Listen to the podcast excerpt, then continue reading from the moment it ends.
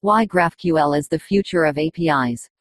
freecodecamp.org. The 9th of April 2019.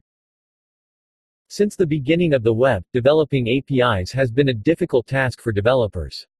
The way we develop our APIs must evolve with time so that we can always build good, intuitive and well-designed APIs. In the last few years, GraphQL has been growing in popularity among developers. A lot of companies have started adopting this technology to build their APIs. GraphQL is a query language developed by Facebook in 2012 and released publicly in 2015. It has been gaining a lot of traction. It has been adopted by a lot of big companies such as Spotify, Facebook, GitHub, NY Times, Netflix, Walmart, and so on. In this series of tutorials, we're going to examine GraphQL, understand what it is, and see what features make this query language so intuitive and easy to use. So, let's get started by examining the problems with REST, and how GraphQL solves them.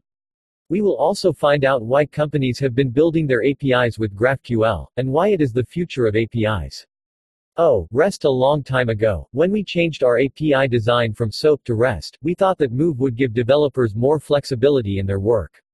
We can't deny that it worked pretty well for some time and was a good move at the time.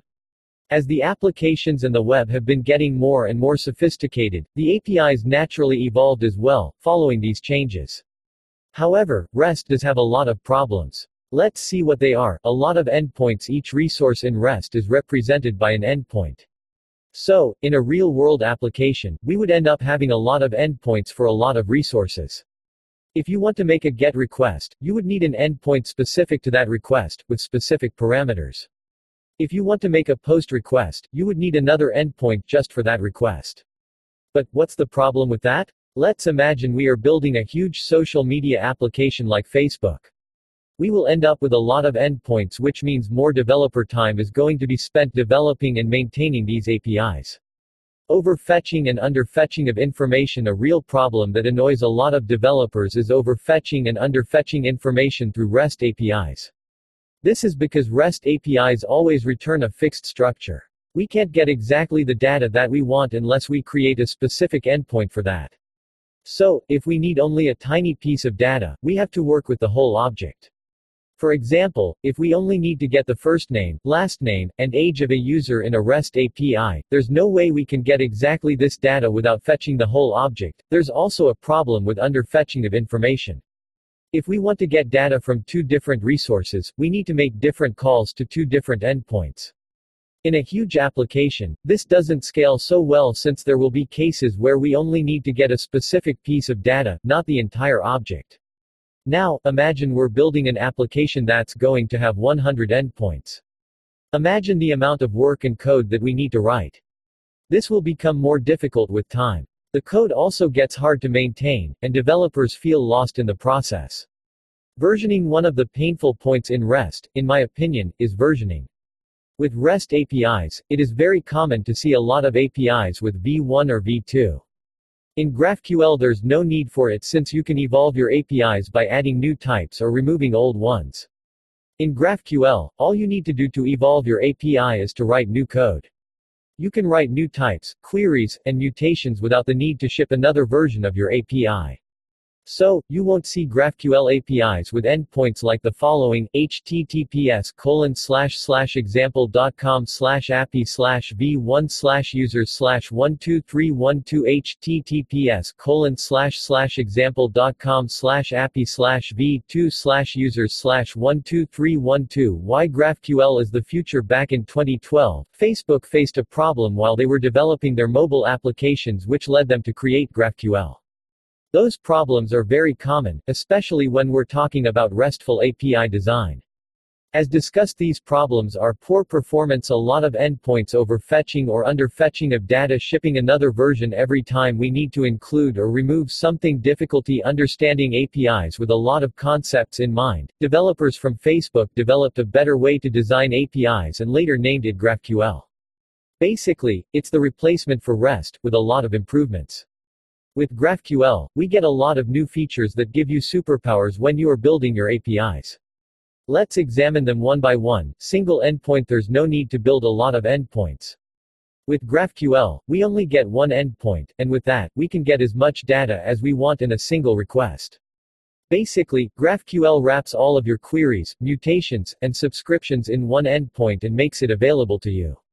It improves your development cycle because you don't need to make two requests to get data from two different resources. Also, imagine that we're building a huge application, we won't get a lot of endpoints and a ton of code as with REST. We will get a single endpoint, and with that endpoint, we can make as many requests as we want. Also, as I said above, an endpoint-only approach makes your API self-documented since there's no need for you to build documentation because your developers already know how to use it. They can understand the API just by looking at the code, or by looking at the playground. We're going to learn more about it later on, next tutorial in this series. Seems magical, but it is just GraphQL. With GraphQL you fetch only the data you need no more overfetching or underfetching of information. You fetch only the data that you need. Remember the poor performance issues that we discussed initially? We don't have that anymore since GraphQL improves the performance of your API, especially in case of slow network connection. GraphQL makes it easy to start building APIs and be consistent. A lot of people think that GraphQL is pretty complicated because it involves a schema and a single endpoint. Once you start developing APIs with it, you discover that it's easier than you thought. An endpoint only API helps a lot when you're developing your website, app. It makes your API more self documented, and there's no need for you to write a lot of documentation about it. If you don't use JavaScript as your main language, that's not a problem. GraphQL is an agnostic query language which means you can use it with any language. At the time of writing this tutorial, GraphQL has support for more than 12 languages. GraphQL is the future The fact that GraphQL is an open source query language means that the community can contribute to it and make improvements to it. When Facebook released it to the community, it gained a lot of traction and approval from developers. Now, GraphQL has been growing rapidly as more and more developers are starting to build APIs with it. However, some people have been asking if this is really going to replace REST or become the new way to build APIs for real-world applications. At first, I thought that GraphQL was only hype and just another way to create APIs. However, when I started to study it, I found out that GraphQL has the essential features that are required to create modern APIs for modern applications because it really plays well with modern stacks. So if I could say something to you now is, yes, GraphQL is really the future of APIs, that's why big companies are betting on it. In November 2018, GraphQL created a GraphQL Foundation, in partnership with the Linux Foundation. This query language is encouraging its developers to build more documentation, tools, and support for the language. This foundation will ensure a stable, neutral, and sustainable future for GraphQL. So, this is another reason to consider GraphQL to be the future of APIs. Of course, it won't replace REST immediately because many apps still use it and it's impossible to rewrite them overnight. As more and more companies adopt GraphQL, both UX and DX will improve.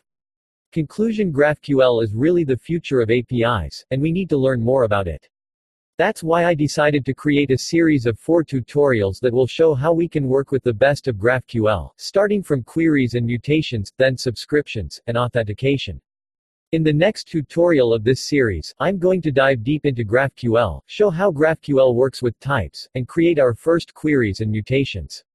So, stay tuned and see you in the next tutorial. Bird follow me on Twitter.